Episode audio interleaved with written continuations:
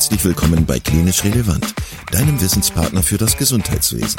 Dreimal pro Woche, nämlich Dienstags, Donnerstags und Samstags, versorgen wir dich mit unserem Podcast und bringen dir Fachwissen in deine klinische Praxis.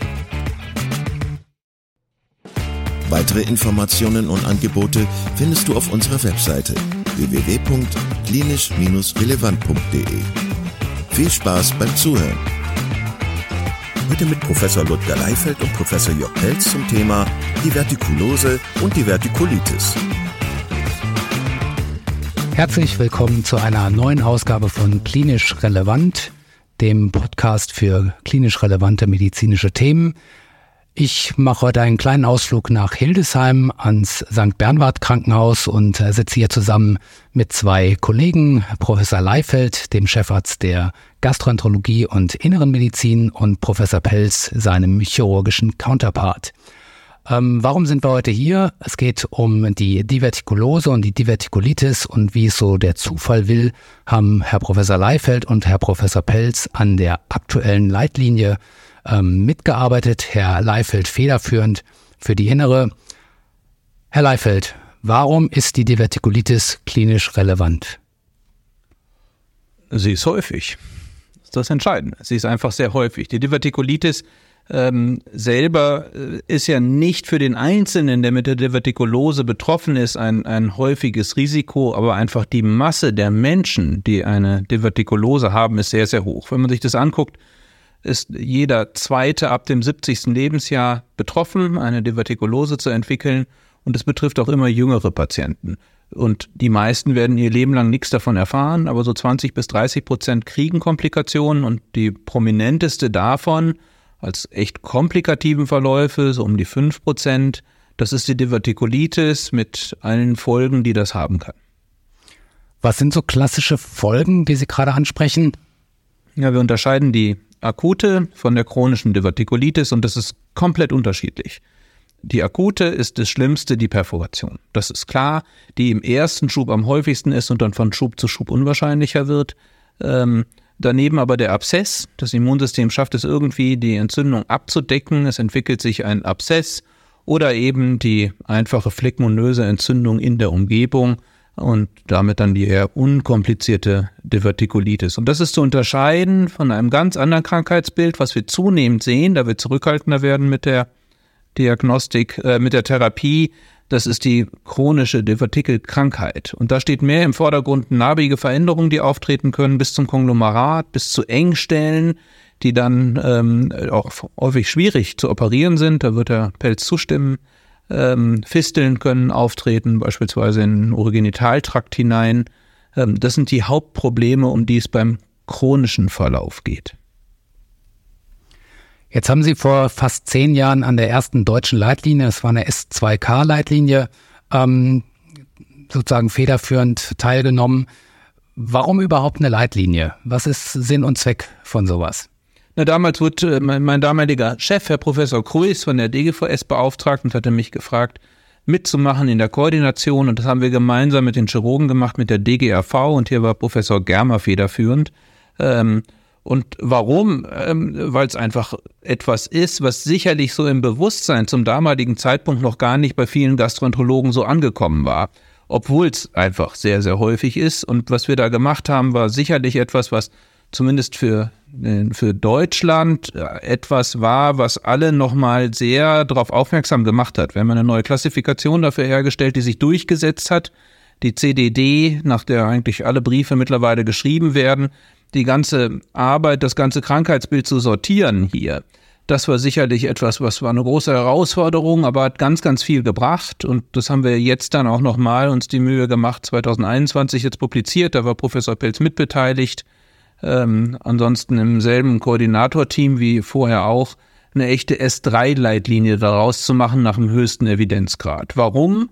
Die Frage war, warum glaube ich, ne? Ja, weil es häufig ist und weil es wichtig ist und weil man eben vieles falsch machen kann. Jetzt sitzen hier Chirurgen und Internisten an einem Tisch und ähm, inzwischen sind wir ja in der Viszeralmedizin gut miteinander vernetzt und äh, haben, glaube ich, alle einen sehr respektvollen Umgang miteinander gelernt. Ähm, wann darf denn der Chirurg mitmachen, Herr Kollege Pelz? Also der Chirurg darf berechtigterweise sehr viel weniger mitmachen, als ich das noch vor 20, 25 Jahren, als ich noch junger Assistent oder Student war, wo ja fast jeder Patient operiert worden ist. Ähm, weil man natürlich gesehen hat, dass die Indikation für die Operation dieser Patienten sehr viel geringer geworden ist. Äh, wo wir natürlich noch sofort auftreten, ist in der Notfallsituation, das heißt bei interventionell nicht stillbaren Blutungen oder auch bei den Perforationen logischerweise, ähm, wo wir dann ähm, tätig werden bei den ähm, entzündlichen Erkrankungen ohne Major-Komplikationen sind wir natürlich immer weiter in den Hintergrund gerückt, was aber auch berechtigt ist. Jetzt haben viele Patienten, Sie haben es schon kurz angesprochen, große Sorge vor der Hohlorganperforation und auch große Sorge vor, vor der Stoma-Anlage. Und äh, ich denke, wir sind ja sozusagen aus einem, äh, sag ich mal, Jahrgang, was sozusagen die chirurgische Lehre angeht.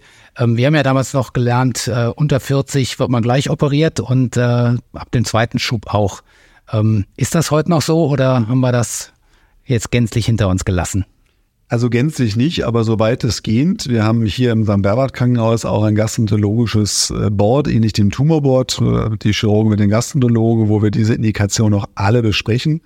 Das heißt, wir äh, machen keinen Selbstläufer mehr, dass wir Patienten, die zu uns kommen und dann konservativ meist in der Inneren, manchmal in der Chirurgie behandelt werden, dass wir die Indikation selbstständig stellen, sondern dann eben interdisziplinär leitliniengerecht. Das ist ganz klar. Die Angst vor der Perforation ist äh, unberechtigt, weil wir gesehen haben, je häufiger die Divertikulitis-Schübe auftreten, desto geringer ist eigentlich die, ähm, ja, das Risiko für die Perforation. Da gibt es ja eine sehr schöne Publikation von Herrn Ritz aus Schwerin, damals auch zu Berliner Zeiten, der eigentlich sehr gut zeigen konnte, dass das Risiko abnimmt mit der Anzahl der Divertikulitis-Schübe. Und jetzt so rein technisch, ähm, was muss so ein Patient erwarten, der jetzt ähm, zu Ihnen mit, sage ich mal, einer chronischen Divertikulitis kommt?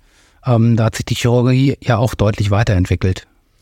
Ja, also von früher offen operieren und sehr viel Stomata sind wir davon ja auch sehr weit weggekommen. Es wird ja in den allermeisten Fällen laparoskopisch operiert und auch in der Elektivsituation kein Stoma mehr angelegt. Es sei denn, es gibt irgendwelche gravierenden äh, Gründe dafür, aber auch in der Notfallsituation was man ja früher sehr viel mit Hartmann äh, durchgeführt hat, äh, ist man auch immer mehr davon weggekommen. Entweder in Kontinuität mit einem protektiven Ileostoma oder sogar teilweise ähm, ohne Stoma, was auch funktioniert bei Patienten, die nur eine lokale Peritonitis haben und ansonsten eine gute Durchblutung haben dieser Prozess einer ähm, Leitlinienerstellung, ähm, da können sich, glaube ich, viele von den Zuhörern nicht wirklich was drunter vorstellen. Ähm, man liest mal ein Paper, man macht sich sein Bild, aber da gehört ja deutlich mehr dazu. Vielleicht können Sie ja Leifeld noch so ein bisschen vermitteln, was für einen Zeitraum man da sozusagen betrachtet, wie viel Arbeit das tatsächlich ist und ob sich sozusagen junge Kollegen hervortun sollen und sagen, ich will auch mal eine Leitlinie schreiben. Also Teilnahme bringt wahnsinnig viel weil man unglaublich viel lernt, wenn man es macht. Das muss man jetzt einfach mal sagen. Niemand, der es gemacht hat, so wird direkt zum Koordinator. Man muss erstmal Erfahrung damit sammeln. Die Arbeit ist enorm. Also erst recht, wenn man Richtung S3-Leitlinie geht, das ist nichts, was man mal nebenbei macht. Das ist ein mehrjähriger Prozess. Gerade die erste Leitlinie, wo wir ja bei Null angefangen haben und uns erstmal Gedanken machen mussten, wie, wie ziehen wir das überhaupt? Das waren ist ein mehrjähriger Prozess, bis man so weit ist. Und das erste Mal S3-Leitlinie zu machen, es ist viel Arbeit, die ganze Literatur zu bewerten nach den ganzen Evidenzmaßstäben, die man da hat. Das ist jetzt alles gemacht. Beim nächsten Mal wird es leichter. Und dann ist ja die Arbeit so, dass man dann bestimmten Arbeitsgruppen zugeordnet wird. Wenn man ein bisschen erfahrener ist, kann man auch eine Arbeitsgruppe leiten. Das sind die, die dann die Kapitel auch schreiben zu den jeweiligen, ähm, zu den jeweiligen Aufgaben, die da gesetzt werden. Und dann trifft man sich ja hinterher in einer Konsensuskonferenz und bespricht das alles. Da wird das dann verteidigt. Da gibt es dann Diskussionen und ähnliches. Und da geht es ans Eingemachte, sich zu überlegen, wann ist die richtige Indikation. Und ähm, das ist von Leitlinie zu Leitlinie unterschiedlich, wo die Knackpunkte sind. Das kann man jetzt auch mal sagen. Beim ersten Mal war innerhalb der Chirurgie waren riesige Knackpunkte. Da haben sich die Chirurgen untereinander sehr darüber gestritten, wann muss man überhaupt operieren und wann nicht. Herr Post zum Beispiel war damals mit dabei, der war sehr auf der Seite zu Recht zurückhaltend zu sein. Jetzt ging es hier sehr um das Thema der symptomatisch unkomplizierten Divertikelkrankheit bei uns Internisten. Gibt es das Krankheitsbild? Wie sieht es da aus? Auch zu dem Thema Ultraschall oder Computertomographie. Wir sind da ja sehr fortschrittlich und sagen, dass auch der Ultraschall sehr, sehr viel leisten kann und nicht immer ein CT mit der entsprechenden Strahlenbelastung notwendig ist. Ähm, all das sind Themen, wo man lange diskutieren kann und solche Diskussionen können intensiv sein, aber führen dann ja auch zu was. Und von daher so eine Teilnahme an, an Leitlinien ist definitiv etwas, was einen weiterbringt. Aber es ist zeitaufwendig. Es gibt ja gerade bei der Divertikulitis äh, ganz viele Empfehlungen, was so die Ernährung angeht im Sinne einer Primärprophylaxe. Ist da wirklich was dahinter? Also kann ich mit Lebensstilmaßnahmen, mit Ernährungsmaßnahmen mein Risiko für eine Divertikulitis wirklich beeinflussen?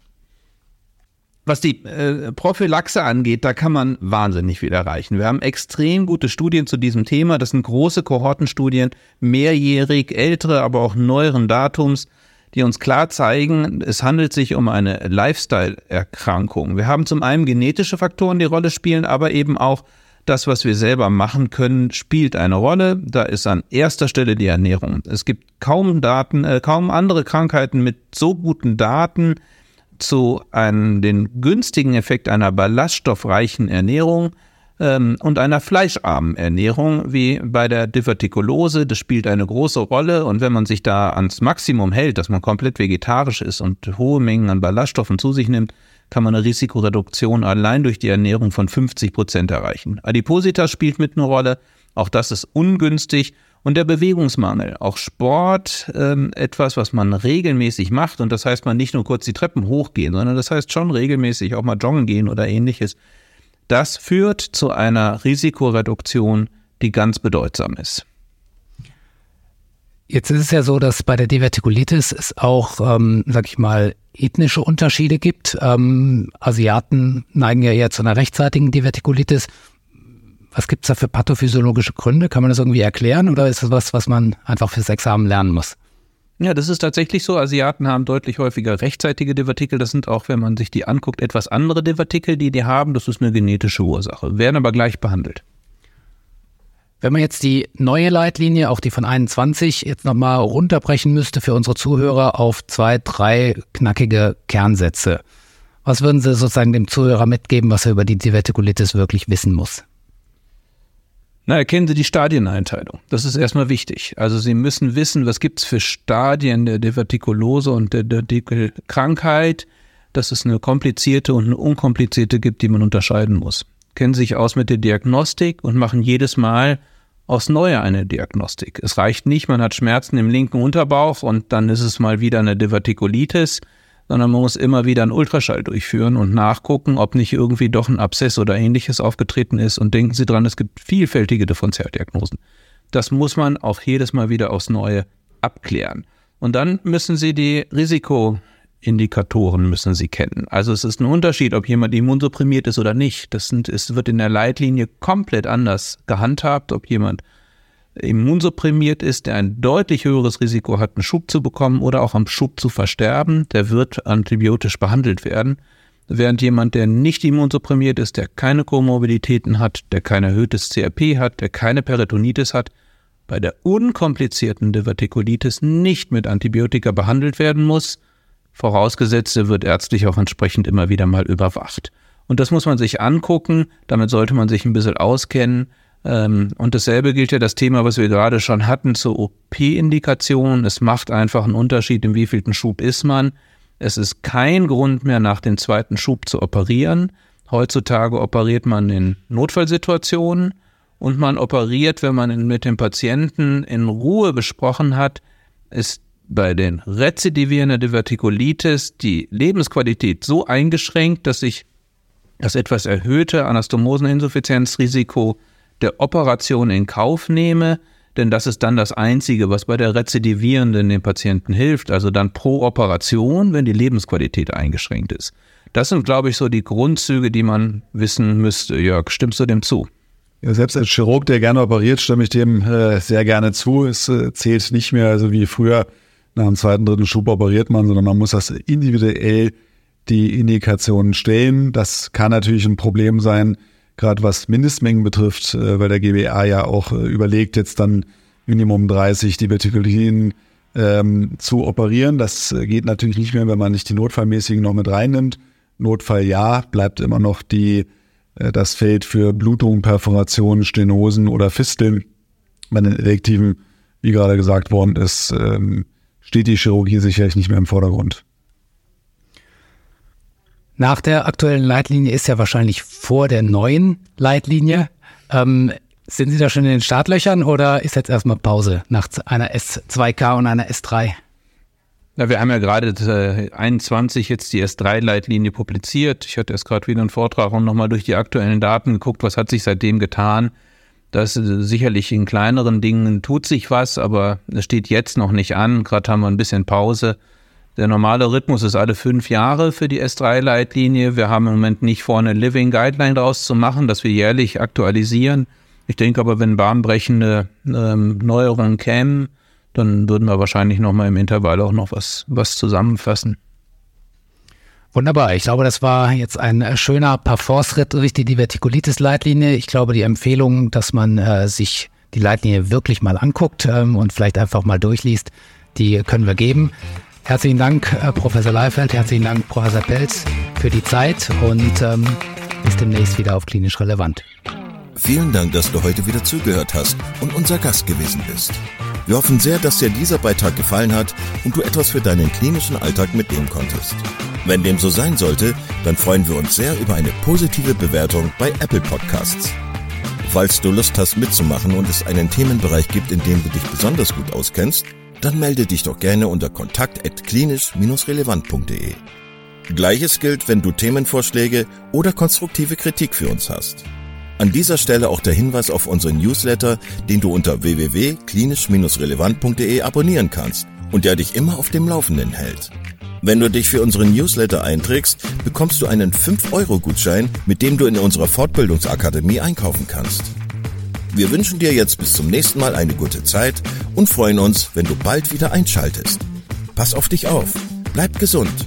Bis zum nächsten Mal. Ciao.